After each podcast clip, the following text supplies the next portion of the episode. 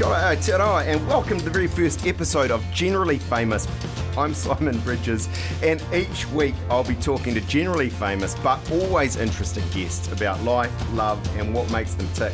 Today, one of New Zealand's most successful sports people uh, with Olympic golds, uh, Halberg's world records, I think I'm right to say 69 consecutive wins. Eric Murray, who's a rower, a golfer, six foot five, got that right? six foot five. Um, uh, a Dancing with the Stars participant, a patron of Autism New Zealand, and the once proud owner of Handlebar Tash.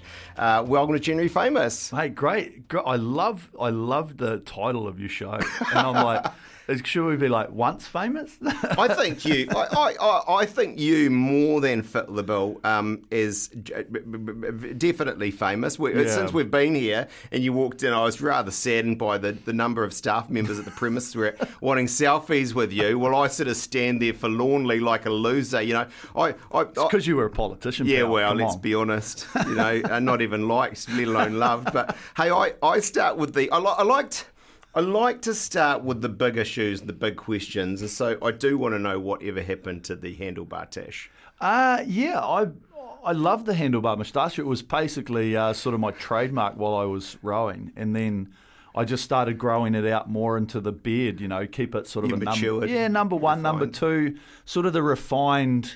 I guess masculine sort of beard style, you know, keep it under the chin, not too too rough. Um, sort of the scruffy yet sort of tailored look at the same time. Um, so the Renaissance man, sensitive new age guy that you are. basically, yeah, trying to be that snag. Yeah, I think that's a, well because I would have thought the Tash would have um it would have it's a sort of like a competitive advantage advantage in the rowing boat, isn't it? It's So- like a, it's like an otter through the water. The reason that I actually had it, funnily enough, was because I, I read something, and it's like years and years and years ago, and it was about intimidation. Because in, in, in rowing, uh, we're we're not a sport where it's not like the 100 metres and it's not like the rugby, you know, like you can get in people's face and, and, and you, you're trying to look intimidating, as sort of an, impressive. And so I always had it so if you looked at me, you know, your glasses on and the and you had the facial hair, you know, when people look a bit scruffy and you're in a, a high pressure situation, you look twice and you're Yes. like, okay, they're, they're ready for business. And that was really the reason why I started having the facial hair. Because if you're clean shaven, you know, you've done your hair, you probably don't look as intimidating as someone that looks scruffy. I actually think that's right. I mean, who do you want to go up against, you or Hamish Bond? I mean, let's be honest. Yeah, basically. Not- I mean, I'm not just talking. So, and and actually, when you say it, when I when I think of you, cast my mind back. We're, we're talking like. Um, longboat Viking about to Basically. step out of the the boat right. with a long sharp axe to do some damage. Yeah, that was that was a, and yeah, just keep that. Um, you know, and everybody. A really so. You know, I have been around and, and done a lot of events, and, and you see people in public, and obviously your name gets put out there more. But especially around the rowing time, I'd have so many times people go, "Hey, Mahe, Mahe," and, and I'll be like, "Hey, look, look, sorry, mate, I'm, I'm not actually uh. Mahe, but but yes, I am one of the rowers." And and there was a couple of people on on two different occasions said, "Hey, look, Ma- oh oh yeah, I knew you were that rowing guy, but I knew you had the moustache because it's really recognisable." but of course, Mahe was such a unique name Yes. that people like they put two and two together. Where if you if you weren't an avid sort of sports fan, you knew rowing, but the first thing that popped into your head was a unique name, which was Yes. Mahe. But then you saw my face. So if you didn't, if you weren't part of it, if you if you didn't really have your finger on the pulse, you knew you just could you could relate the two together.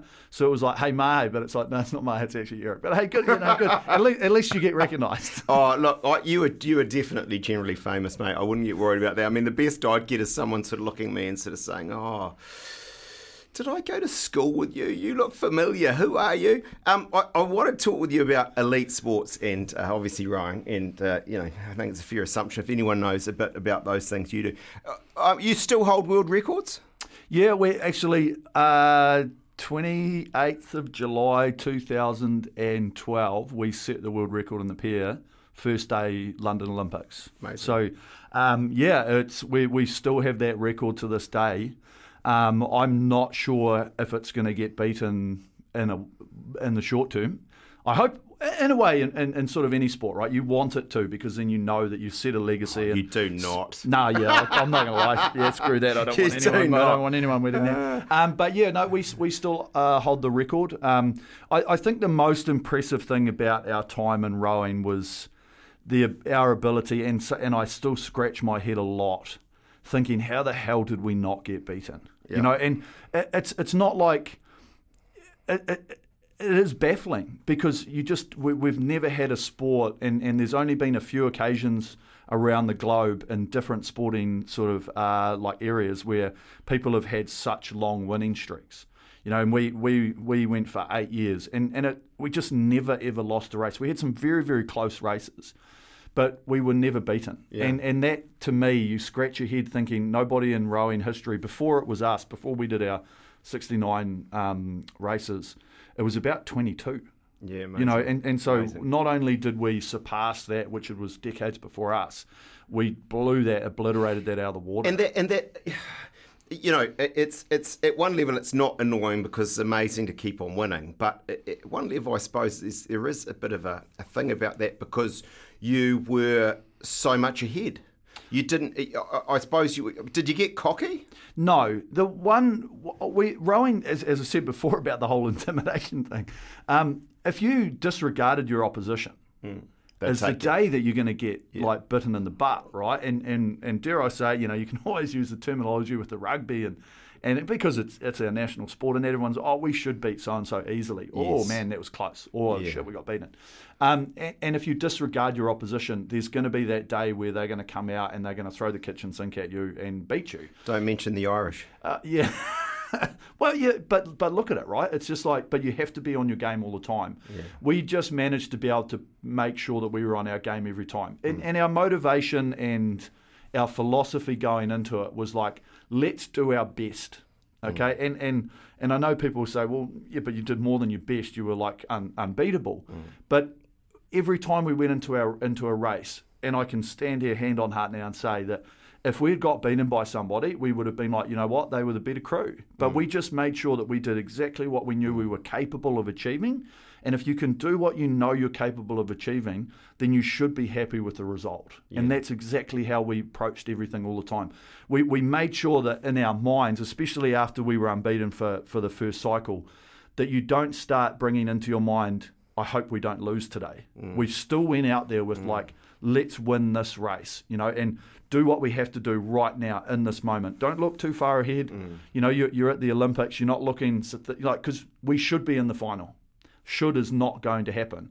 You've got to make sure each step along the way happens. So that was really how we focused it. One step at a time. Get to the next round.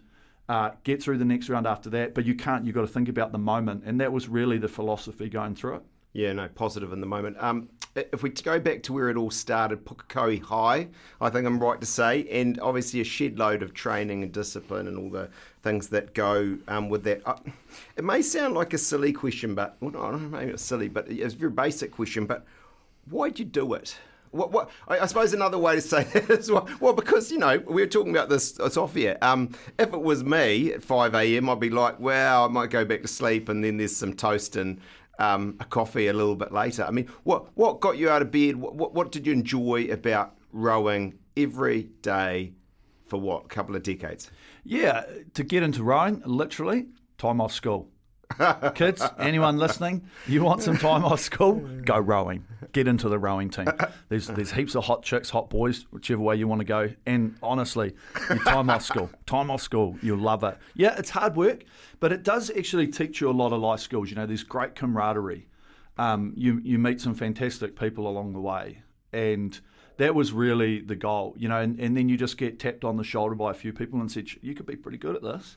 Um, and then it just led me down a path to be, you know, I, I had headed down to, to Lincoln Uni to start an ag science degree, and Right. um, and then made a representative team, and so I ditched that to go into the New Zealand program, and then just one foot in front of the other, and just climbed the ladder through the. So system. you're not being um, unduly modest. You you did sort of fall into it. You enjoyed it. Young as a young whippersnapper, you kind of got into it. There was some good stuff about it, and yeah. And and you obviously had huge national natural talent. No, No, and that's one of the things, right? Okay, I was a big guy and I was bit, bit chubby at school, and and we we weren't the best, you know. Like okay, we we won like an under seventeen quad at sort of the Maadi Cup regatta, but it wasn't like I was in the single and I was and I was amazing. It wasn't like I was in the double and I was amazing. Whatever. Um, I wasn't actually that great, but I just enjoyed the rowing. You know, and, and I say it to a lot of people now. One of the, you know, everyone goes, oh, but you're so talented. Uh, from my time coming through, I've seen so many talented people waste their talent. Mm. Okay, there are some people that just they pick it up very easily, or they've mm. they've got it well. But the biggest talent in anything that we do these days is attitude. Mm. If you've got the attitude to follow it through, to keep going, no matter what it is, whether it's sport, business, life, if you've got that attitude to just keep going in, I'd much rather people with a better attitude yeah. who have the potential to grow than someone that sits there going, oh, I'm already winning, I'm good, I'm good, you know, I should be good all the yes. time that that is where it went. And I just had a really good attitude to take it through. So you possibly answered this then, but what, what makes the ultimate rower? Oh, ah, the ability to learn, the ability to push themselves. And presumably, you're you know you're a unit. You're six foot five, as I said. You're you, you know you're a big guy. Presumably, that is a huge natural advantage. Yep. That said, of course, you're uh, you know amazing partner. And we might talk a little bit about that. Hamish Bond. I mean, he's he's a, a smaller guy. Yep. Um, so you've mentioned attitude, but I, I, suppose if I put that another way, what what really um, in addition to natural talent, discipline, it's what's going on yes. here and here. Yep. That is your head and your heart, yep. and how you kind of, you know, you, you, mentioned going into for the girls or the guys, but you know, you've actually got to um, get rid of a whole bunch of negative emotions, nerves.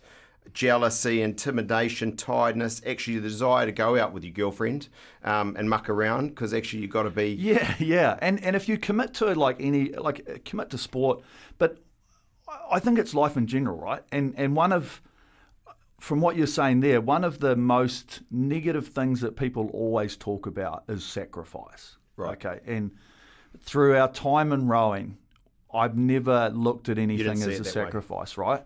What like what did I really sacrifice? I sacrificed a nine to five job. Shit, that was hard.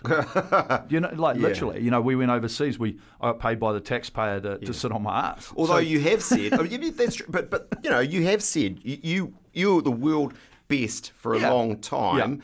But rowing isn't golf, and we might. I know you're a great golfer. you know, it doesn't come with a millions no, of dollars of no. check. So, uh, you know, to speak, I'm not an economist, but the economic phrase for this is opportunity cost. Yes, there's a cost. There was a cost in what you did. Yeah, and, and that's with anything, right? Yeah, it's true. like what, like yeah, we we had to like work effectively six days a week. No such thing as a public holiday, no. you know. We but we got to do some amazing things. We got to go represent our country, go try and be the best person that I could be to achieve my goals. To Hamish and I to come together and say, let's try and win the Olympics together as a team, as a partnership. Um, you know, and the opportunity cost was time away from family. Yeah. You know, but you you take it and you go. If you want to be a successful businessman, you want to be a CEO. You know, and you want to you want to take over the world.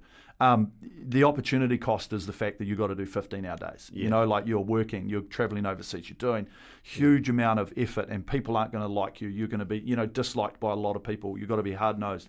You know, so your opportunity cost is not spending time with your kids mm. or um, being looked upon as being really tough, you know. And so, no matter what you do in society and life, there's always opportunity costs, you know. And and that's really what we came to to think about was that yeah, we we've got the attitude, we want to get to this point, um, and we just really had to make sure that we did it in a way that was that was going to pay off. Yep. Um, you know, and and having that high performance program that really was driving us through. Um, you know, without that, I still think you know we, we probably would never have got to the position that we have. Right, right. You know, we've we've got a great program in New Zealand with sport.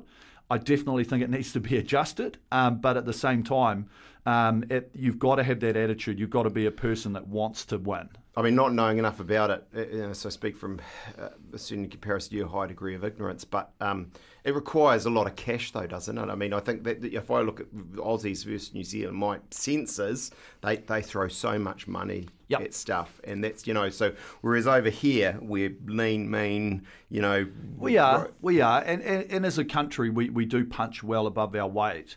Um, I think we do have a, a very, very good ratio of Olympic medals to spend. I think we have one of the most efficient in the world. Probably easy because we, we, we, we are a smaller country.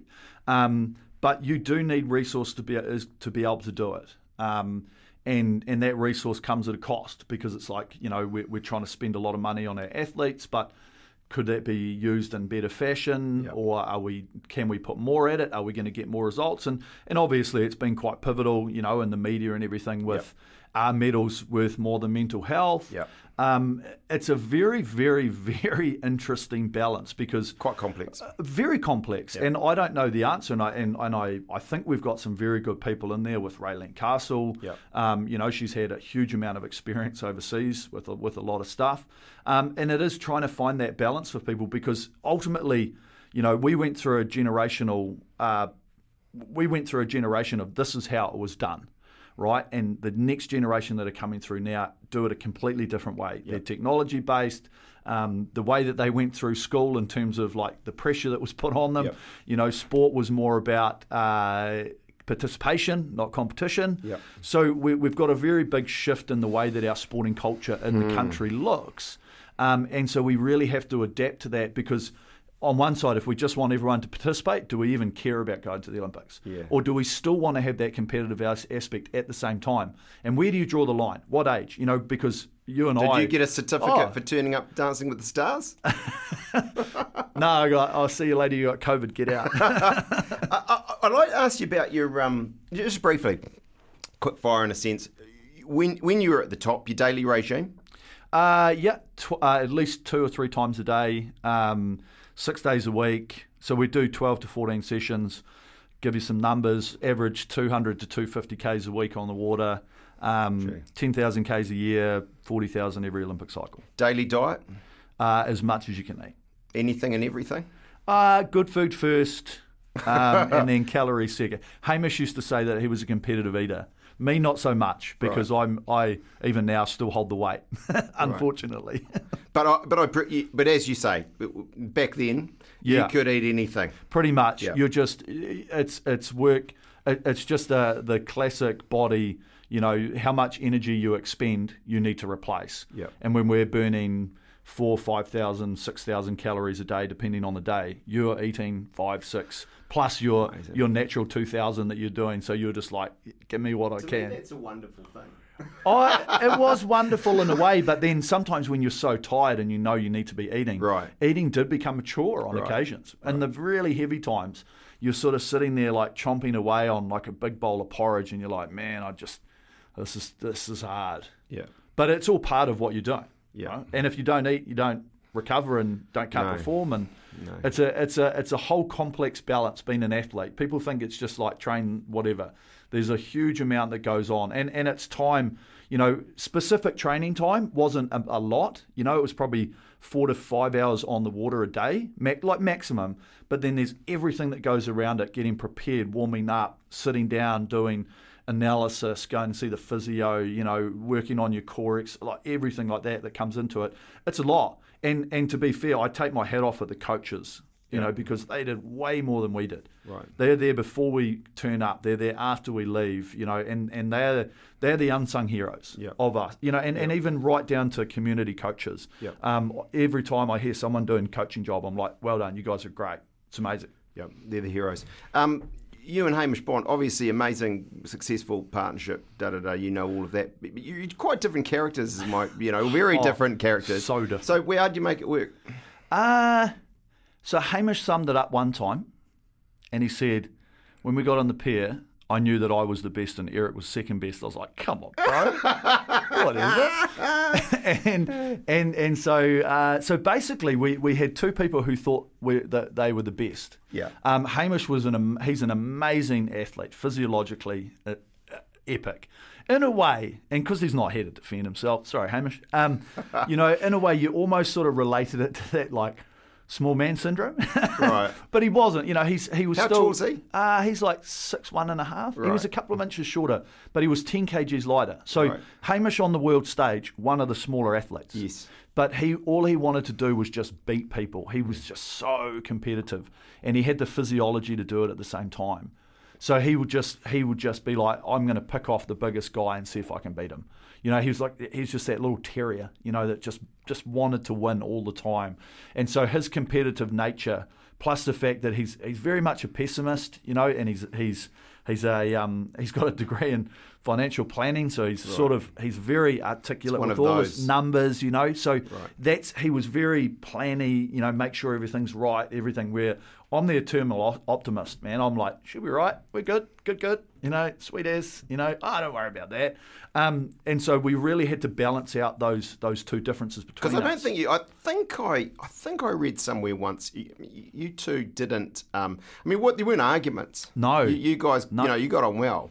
so one You obviously were yin to the yang, and We we absolutely were, and and probably the when when we and and both reluctantly, I guess, afterwards, hindsight. This is always a great thing.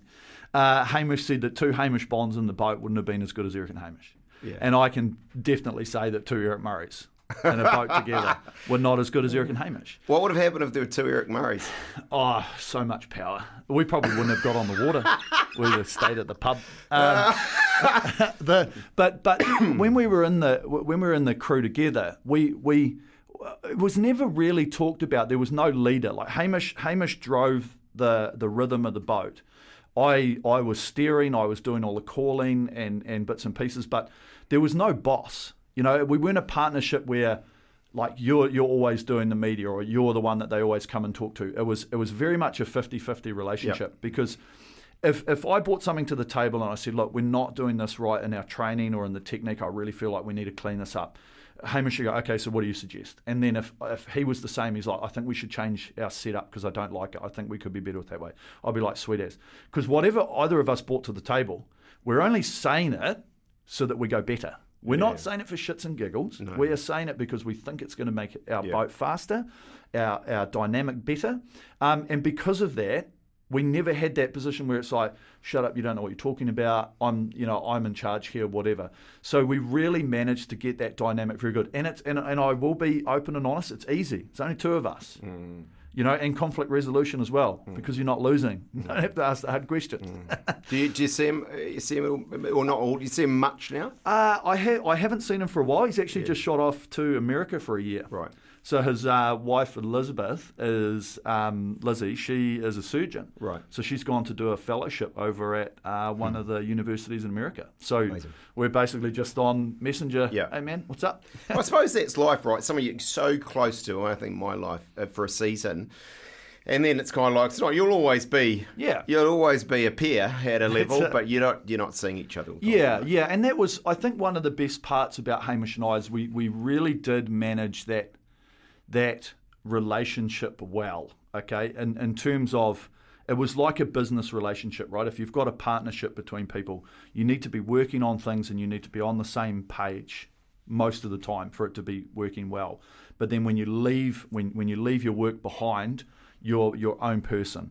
So when we left rowing, I'd be like, "Sweet, see you in the morning." It's not like, "Hey, let's should we go to the pub tonight, or should we go out for dinner, or should we go to the cafe, whatever."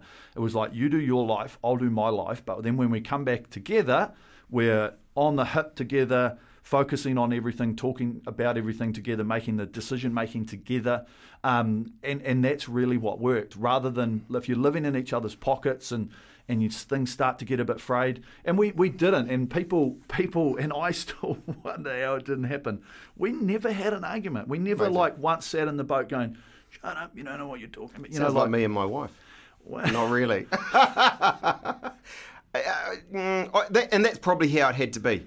Do you have? I'm just interested with all of your. I genuinely, genuinely am interested with all of your success, the ribbons, the trophies, the medals, the certificates. The do you have a trophy room? Uh, I've got a little trophy corner that I built in a house that I've been renovating a shrine. in Cambridge. Yeah, it does. It's got these uh, cut these these silver goblets from Henley, and the Halberg trophies are sitting on the top, and then there's a platter, this big silver um, like platter, and it's got all my medals and stuff on it, and then gold medals are sitting there, and uh, there's a Lonsdale Cup there from the NZOC. So. It's sort of because at the time, like unless you really do put them in something or what, put them somewhere. them. Yeah, yeah. Well, you just like it. To be fair, you t- you talk to a lot of um, athletes about oh, where do you keep your gold medal? And it literally, a lot of the time, it's in the sock drawer because it's the easiest way to carry it around. They do come Keep in a, it in a sock. Well, they, they do become in a, in a presentation case. Yes. But to keep it in the presentation case, you've got to take the like the middle piece out and you've got to wrap the ribbon around the back and then shut it. And of course, when you take it to an event or whatever, or if you bring it out to show someone, then you've got to rewrap it all back in there. But but if you're going to carry it somewhere, it's like in a sock, not going to get banged around, in the pocket, boom. And then when you get home, you're like, sock drawer, sweet, I know where the medal is. and no one's going to go and like, if your house gets robbed, who's going to go in your sock drawer? See, I would. Not that I'm doing the because I think you. I, I, I think that's where the valuable stuff often is. Yeah, it's all. It should. Well, it should be right with your undies and that because it's like no one's going to go The in and crown look at your jewels, undies. Yeah. literally.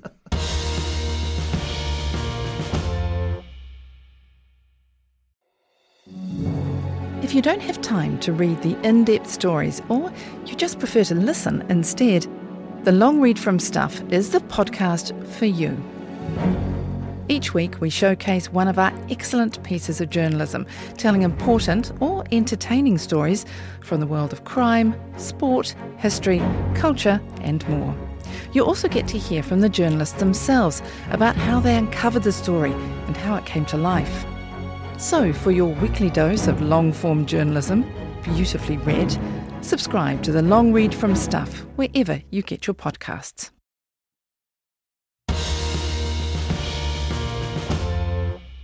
It's not all trophies, beer and skittles, um, and it, it takes its toll what you've done in, in elite sports, and there's a dark side, and I suppose that's true. It's but your point, point you made around business, etc. That's true. Anything when you're sort of Yeah. at the top and you're going at it, right? There's a, there's that, and you know, certainly.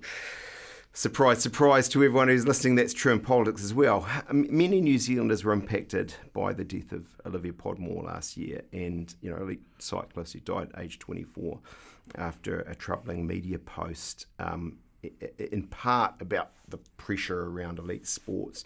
And you obviously were. You know, my sense, and you know, I think more than my sense, close. And in fact, spokesperson, I thought the statement you made um, was very powerful, where you said, you know, um, that you know um, her passing left a, a, us a message.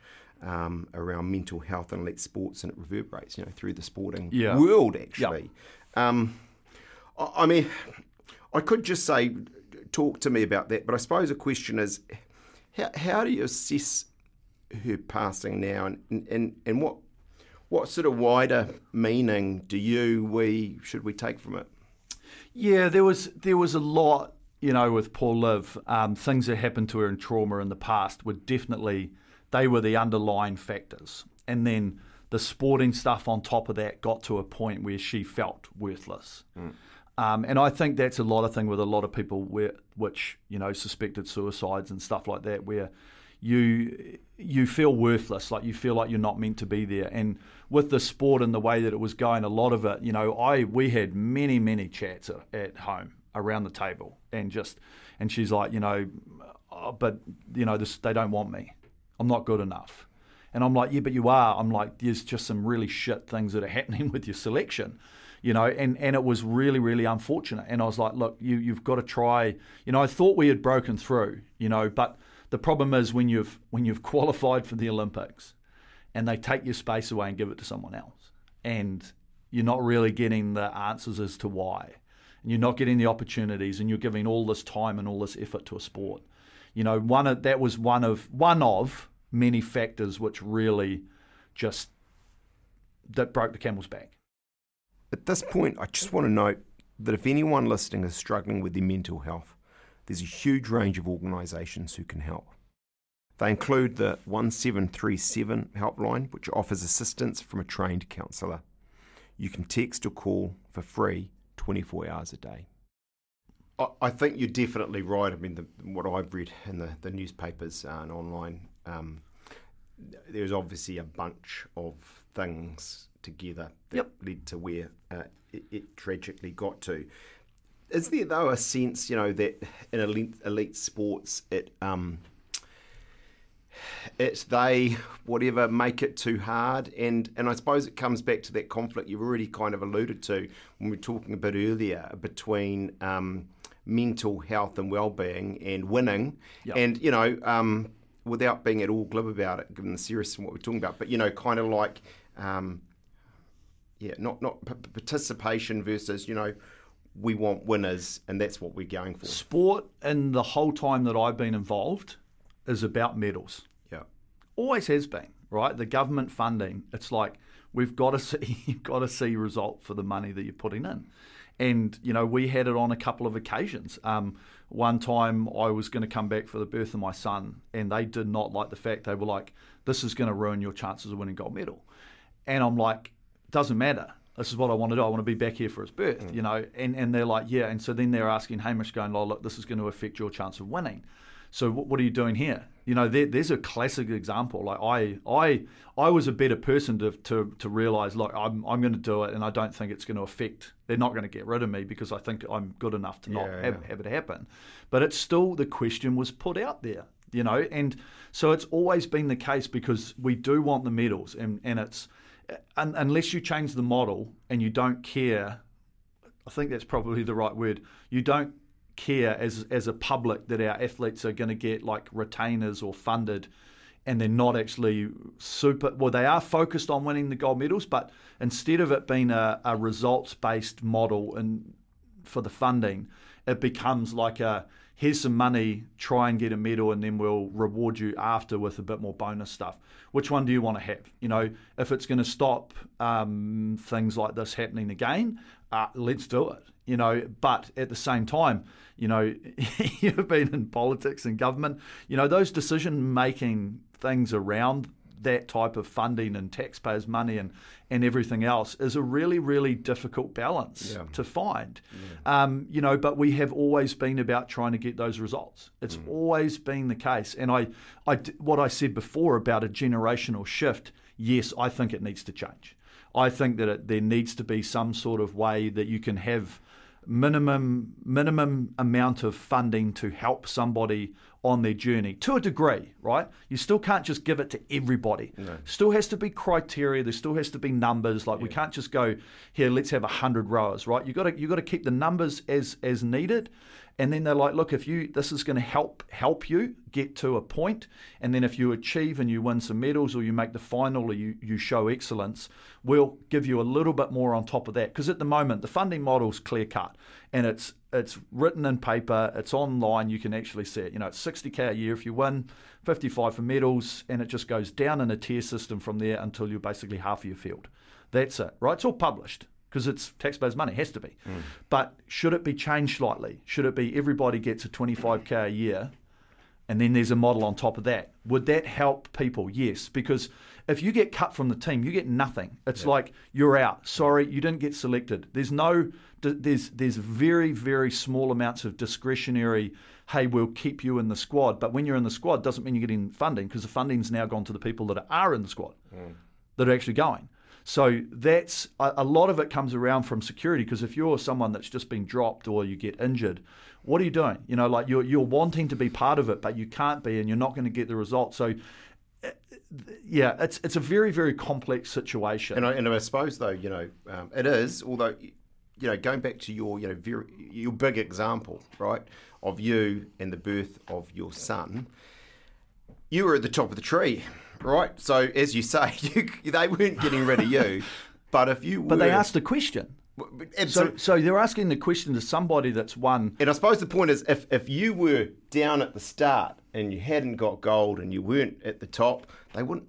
Would they have asked the question, Shouldn't they? or would it have been a ruling? Oh, it would have been a ruling. You know what I mean? Yeah, and and I think you know we, we had that example in rowing, and I and I'm I'm happy to say that it has changed. Yeah. But you know that's we're talking ten years ago that that sort of question was being asked. It's not that long ago. But you say it's changed. Do you think, to your knowledge of it, that the review or inquiry that's come from uh, Olivia's lives passing um, is going to see change? Oh yeah, yeah, it's definitely going to see change. Um, I'm not sure how long it's going to take to get implemented, but the one thing that we've got, you know, as tragic as it is, if this can change the way that it works, not only for say cycling, but for all of our national sporting organisations, we can have an amazing future for our next generation coming through. And I think you've got to look. Yes, there's been there's been tragedy, but out of most things, when you when you have that tragedy, you know, can can we bring the phoenix out of the ashes? Can we bring something up that now our next generation of, of kids that are coming through that go, look, I want to be a cyclist or I want to play hockey or you know play basketball, whatever. Can they absolutely flourish? Can they can we can we actually set a standard in New Zealand that can be looked upon as a model for other places around the world? That could completely change. You know, and, and maybe not this next Olympic cycle, the next one. Maybe we could have so many more people on, on the dais, Yeah. and they're finishing, or or if they don't quite reach it, because it's easy to talk to me about, you know, oh, you had great, you had great career. I had mates who went through the same time as I did, mm. left with nothing. Mm. You know, that you need to talk to them about mental health. Don't talk to me about mental health. Mm. You know, talk to them. How do they feel? Because a lot of them are like, well, I tried, just didn't quite get there.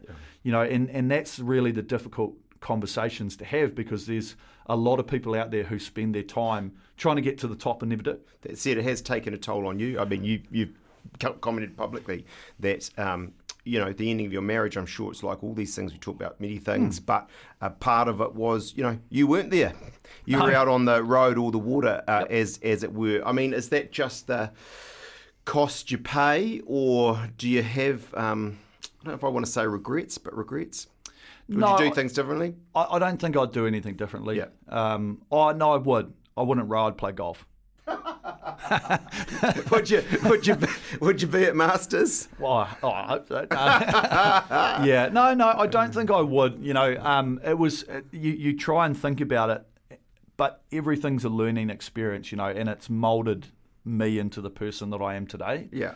Um, you know, and and uh, was was there bad things along the way? Hundred percent. You know, Yeah. was there was there things I probably should have uh, thought about or, you know, engaged the brain before you open the mouth? Uh, I'm, Well, I'm you are sure a man. Yeah, you I, the same? I, I, the same, pal? I understand the concepts. You know, not from personal experience, of course.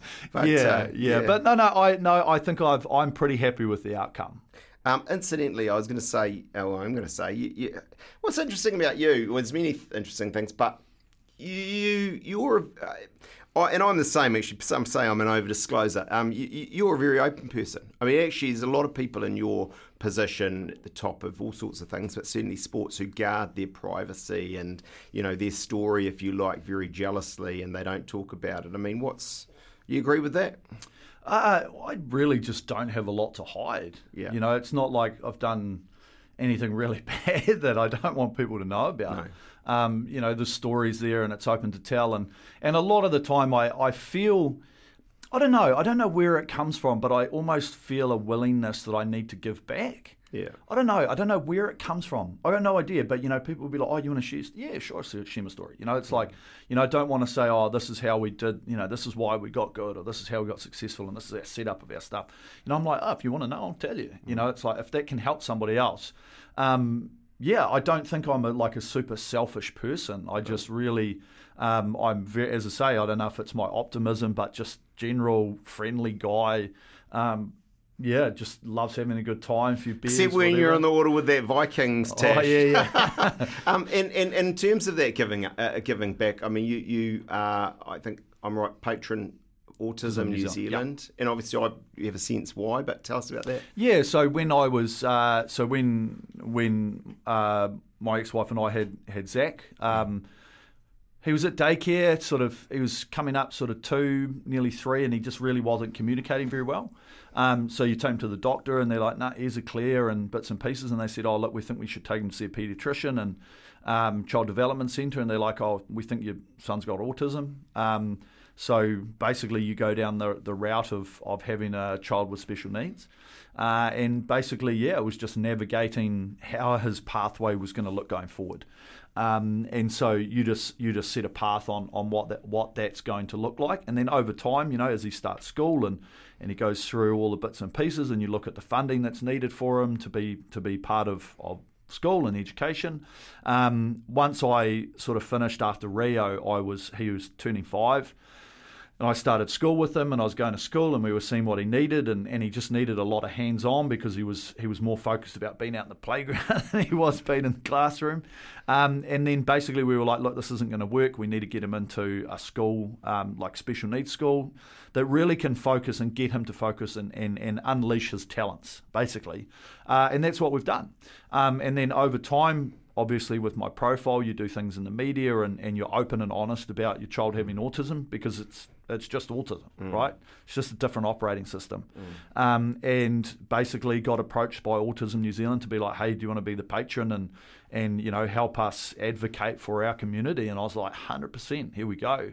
Um, and so you know, been lucky enough to do you know Treasure Island and Dancing with the Stars and um, a lot mm-hmm. of other different fundraisers around, mm. and and really just try as much as we can for our, our, our community of people with autism to just help them out, you know, and to get understanding, not not even to, to that community, but to everybody else, to say, look, there is a lot of people in the world that are slightly different than what you are. Yeah. You know, and have that understanding. Give autism and give autistic people a voice. Yeah. Um, and that's really what I'm trying to advocate for. It's big know. numbers, right? Uh, it is big numbers, and there's and the, the, a lot of what Affects we're trying to do. It does affect a lot of families, but at the same time you know, there's so many things in society that affect sure. a lot of different families. Um, and it's really just trying to find a way for people that might be just misunderstood, you know, to, to really give them the voice and, and help them out because a lot of, uh, you know, a lot more people now are getting picked up with just with idiosyncrasies or, you know, just the ability they, they just don't like being around crowds or spaces and just they that's who they are. That's yep. their identity. Yep. Um, to give them a voice. So I've been I've been very privileged to be in that position, and I'll keep doing whatever I can to. And how's Zac? And to tell us about him and how do you see his future? Uh, yeah, well, as I say, we're navigating that at the moment, getting his communication working a lot he's more. 10? Uh, he's just turned 11 now, Great. actually. Yeah, a little bugger. Crikey. Um, but yeah, like. You must be old. Yeah, mate, I, I clicked the big 4 0 this year. Celebrate it? we celebrated that hard. Oh man, that's a big one. That's a once in a decade party that was in Cambridge, man. Um, but yeah, like with Zac, we, we you find his interests and, and you work with him and you get his routines and he's great. Um, but then there's a lot of things that can trigger, you know, and, and you're out and about and he's not comfortable and you're like, we've got to leave. You know, but you've got to learn that to find out how he's going to look in society when he gets older. Um, and, and that's really what we're doing at the moment, just navigating, finding out his needs, what's going to need to happen, because there there are a lot of people in society that, that need that help, you know, that need different things. And it's a lot of it, unfortunately, falls back onto parents and individuals because our health systems I can't really swear. Um, starts with F. it's it's a little bit um, yeah. yeah. you know, and, and there's a lot we we are lacking in a lot of areas, yeah. and it's not just in in like with autism and stuff like that. There's a lot. There's a lot, you know, and it's it, it's it is sad, but it's just you know I don't know how we, we change it. It's you got to have people advocating all the time. Mm. You know, squeaky wheel, it's the oil. You know, and I'll just keep being as squeaky as I need to be to that. But he loves coming golfing. Problem is, he's 11 and he thinks he can drive the cart at the moment. and I'm like, no way, Paolo, you just not quite yet. Um, but, you know, he'll be outside, wants to be outside. Um, you know, I've been renovating a place in Cambridge and it's been wonderful and he's been helping with that. Tries to paint, not that great. Have to unplug the power tools, otherwise they're going to get used. Um, you know, and, and he loves water. You know, loves being in a pool. So you know, I was like, instead of flipping my house, obviously house prices went ridiculous. Um, I borrowed some money and put in a pool. Yeah. You know, and, and this summer is going to be amazing. You know, and it will really help him out in his therapy and everything, and it will just it'll just put him to another level. So, um, apart from the fact that I put a little putting green beside it as well, so he'll be swimming and I'll be there, there with my putter and brilliant balls in the hole. brilliant, sounds good. And and of course, as you say, you have not so long ago done Dancing with the Stars before victory was cruelly ripped from your hands because won. of COVID. Do you think so? You hearing that, Jez? No, just just kidding, just kidding. Um, yeah, well, you enjoy it? I I did enjoy it. I'll tell you what, I wasn't prepared. For what was going to happen.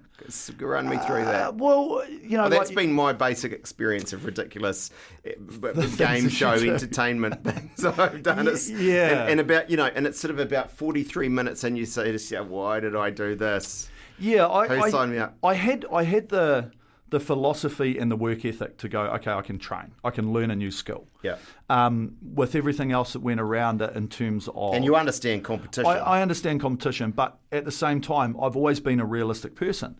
So when we started dancing and you get through the first week, I was like, I think I'm mid pack.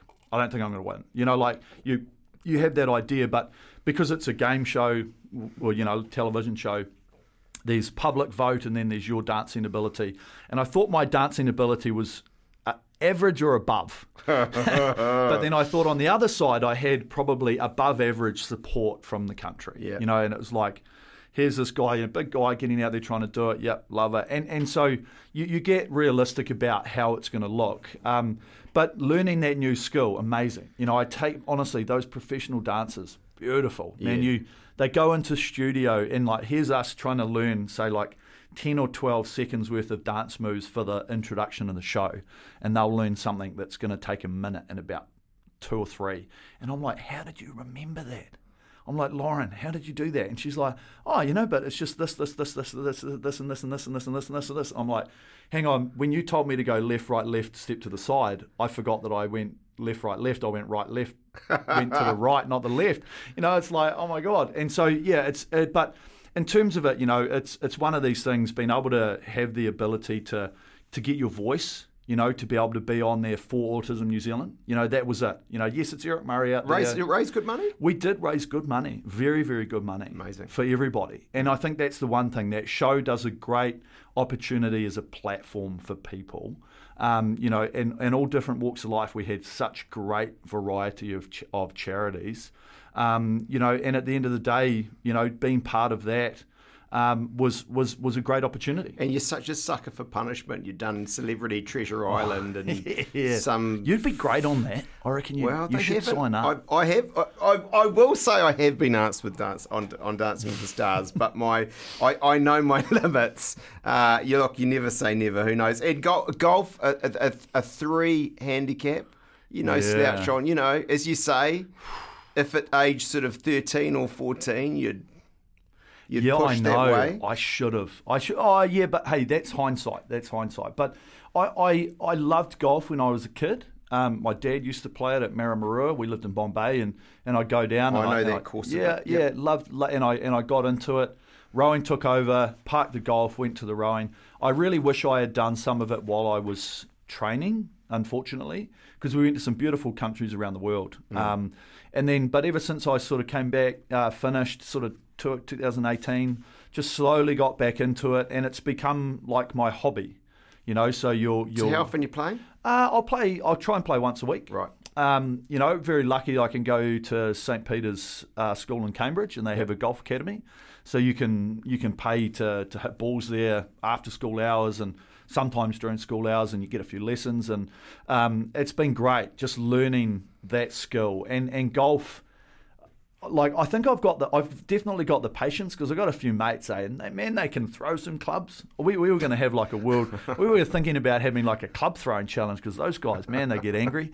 Um, but it, it's golf's you know this worldwide sport that I think people have all tried and or uh, they know about it you know and and to try and be good at it is what is is is is crazy. So, go, dare Oh. I ask? It's a ridiculous question. Golf v rowing or different Oh, different golf's phases? so much harder. Well, golf's got so many variables. Yeah, that's right. So it's much more multi-dimensional. Oh yeah, huge. you know, and, and it's like, 10. but but nobody's ever perfected golf. no. Like, I'd say we got reasonably close. Like, if, if you're breaking world records in bits and pieces, You were doing everything that could be done. I'm trying, in but rowing. Oh yeah, yeah, yeah. And and yet you you're still in golf. Like, there's no one's ever cracked. Never, Yeah. no one's ever cracked the code. Some people have done some amazing things. And that's absolutely a head and heart game. Yeah, yeah, and you have to be, you know, and but it's a great social game as well. And I think, you know, rowing wasn't really social; it was competitive. Whereas you look at golf, it can be competitive, but it can be social. You know, you, you, get that crossover between it being a sport and a game, you know, like, and, and, and you can, you can go out with your mates and whatever handicap you're playing on, you know, it's a great system to be able to actually play it and you can be, you can be terrible, you know, you could be a 30 handicapper and play against someone that's scratch, but you can beat them in terms of the actual game of golf. Mm. Of the scoring system, mm. um, you know, and, and but but it is fun, you know, and, and I really enjoy going out there. You get outside, you're walking around the golf course, and you can just refresh, you know. And I think that's a lot of what I've tried to find is is just filling the void in terms of I've I left a very competitive environment and I felt like I'd done enough to like I don't need to go back to a super competitive environment. Like I've been in that for for nearly 20 years, you know, and so I'm like, look, just find something that's going to tick the boxes of of being enjoyable, um, great for your health, mental health, um, and really golf filled that void. Fantastic. What's the future hold for you?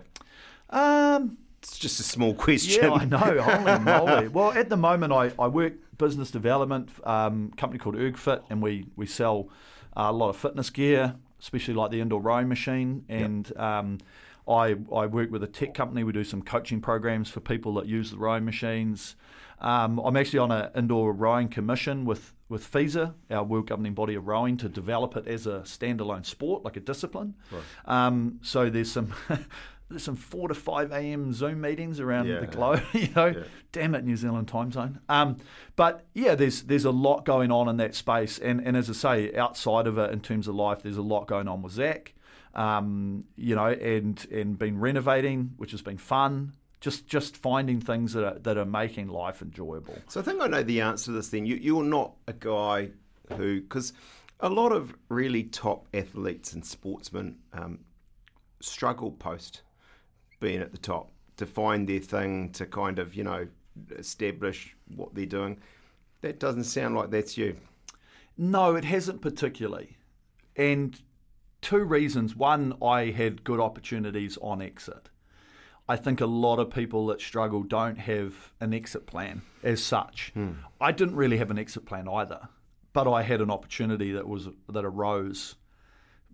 Basically, like when when you finish, come and see me. You know that type of thing. Hmm. Um, but I'd also been in the workforce, and and I think this is one of the when we go back to that conversation about mental health and sport. Part of it is you get people that have no idea what they're doing a lot of our issues I've found, and, and I and I'm only theorising with with how it is, is that people are plucked out of school straight into development programs. Uh, yeah, we've got great opportunities with education. Dare I say it? It's great. It's awesome, right? But then you're 20 late into your late 20s, and you're going to forget your sport. I'm out of here. You got double degree because Prime Minister's scholarships all paid for it, but you've got no experience right? So I had experience working for, for, for nearly six, seven years, earning enough money to do the sport. So I had that work balance. I, I knew what the working society was like. And then I jumped back into it once I left. Whereas you're finding a whole lot of people who have been an athlete, but an athlete in working society is completely different. Mm. You know, yes, you've got some great skills that are going to help and translate across, but unless you really have that environment of working and knowing what the daily grind is like, um, you might have a sporting grind, but there's a big difference in terms of a work balance and a work work life. Um, I really had that position to be able to go into it, and then it was really just about knowing, yep, that's uh, that's exactly what I was I was able to do. Um, and then I've just developed that from that point. So I didn't have that downer because at the same time, and and I'll be completely open about it. I tapped out when I wanted to. Yeah. You know, and makes a big difference. That is a huge yeah. difference. You know, when you I, get I when you get dropped, exactly right. um, or you for whatever reason you don't want to leave, or you're not ready, or you haven't achieved what you wanted to, and you've got regrets. That is where mm. things start to get. No, politics and sport have their similarities. Today on Newsable, we go inside the courtroom where Erin Patterson pleaded not guilty to murder charges related to that infamous beef Wellington lunch. Plus, why it's a good time to be a first home buyer and the dis battle between Kendrick Lamar and Drake. For everything that's worth talking about, find and follow Newsable wherever you get your podcasts.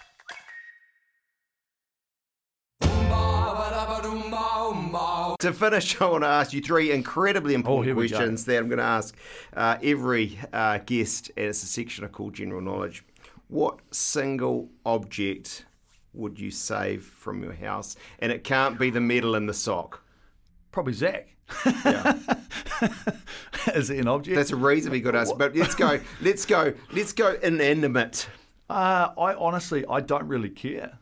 I don't care. Like if everything can be replaced, um, everything, all your photos and everything now are on a cloud server. You know, it's not like oh, here's our wedding photo or what or whatever you've got as a you know as a person that you'd have. Um, I don't have anything that if I lost, I couldn't replace.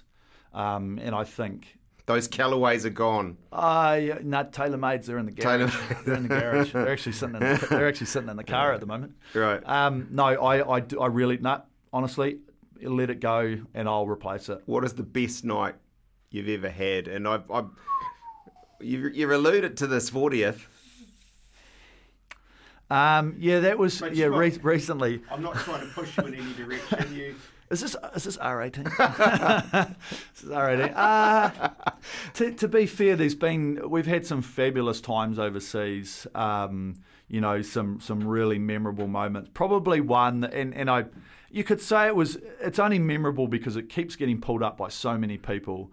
Um, one time we were we were at the Lucerne World Cup finished racing. Great times with these uh, Canadian guys we had, and um, and we decided, you know what, let's jump in the water and let's catch a swan, you know, and then let's take the swan back to the pub. let's take the swan back to the pub. And then, of course, when we're walking in, they're big animals, man. They're real big, and they hiss and they bite you. And um, yeah, that was funny. That was and and like, yeah, sorry, no animal cruelty happened here. I'm gonna disclose that. The swan enjoyed But, it. but yeah, it was it was that was an interesting. It'll always go down in memory because it always gets pulled up, Had no there matter where you been go. um, had there been a number of sort of jars consumed before you went for the swan? Yes. Yes. yes. Um, yeah, yeah, yeah, yeah. Yeah. No, no, those those have probably been I've as I say, it's very hard I honestly it's very, very hard to pinpoint one specific time. Oh no. Right. No, Hmm. you've given us the swan. We have that on record. What's the best advice given to you and who gave it to you? My granddad. Still around? No. Nothing good ever happens after midnight. I would, I would, I would, I would, um, I would, I would tweak that. I'd say like I don't know, 11 p.m. possibly. Maybe I'm a nanny, but the, I, I, I've, I've found in politics and I suspect in sport, you know, it starts going down because if you make it to 11:45, you're still there at two. Yeah, and I've had, but they're probably the other piece of and I don't know who ever said it, is engage the brain before you open the mouth. Uh, you know what? I, and, and those probably are a couple of, like that one there, especially because, especially at the moment, and I'm finding myself because, you know, and, and I've, because of my profile and bits and pieces, I've done a couple of stupid things on social media in the past. Um, no, I wouldn't say like super stupid, but just you just can't comment on things. You know, Yeah. Everybody's got an opinion. Everyone's open and Oh, I and know the feeling on that one Mate, too. You know, Don't you and, and and I'm just like, and you look at it and you'll see someone saying something, and the first thing you want to do is just jump on the thread, and it's like, don't put the phone down, walk away. You know, um, and so a lot of it sometimes is, and, and it and it goes right back, you know, to what your parents and and I'm sure everybody would probably say like your grandmother or whoever. It's like if you don't have anything nice to say, just don't say anything. And I know it's cliche. No, it's cliche. Mm. But that's because it's true. But because it basically is true. Eric, it's been a real pleasure. Thanks so much for coming on. You've been listening to Generally Famous. We'll be releasing a new episode every Wednesday. You'll find them at stuff.co.nz slash generally famous or wherever you get your podcasts. You follow us on Apple, Spotify, any of the podcast apps, in fact, you'll get the latest episode without waiting. Thanks very much to producer Chris Reed. I'm Simon Bridges. This is Generally Famous. I really appreciate you listening. If you liked listening to this pod, help us make more like this. Visit stuff.co.nz slash support.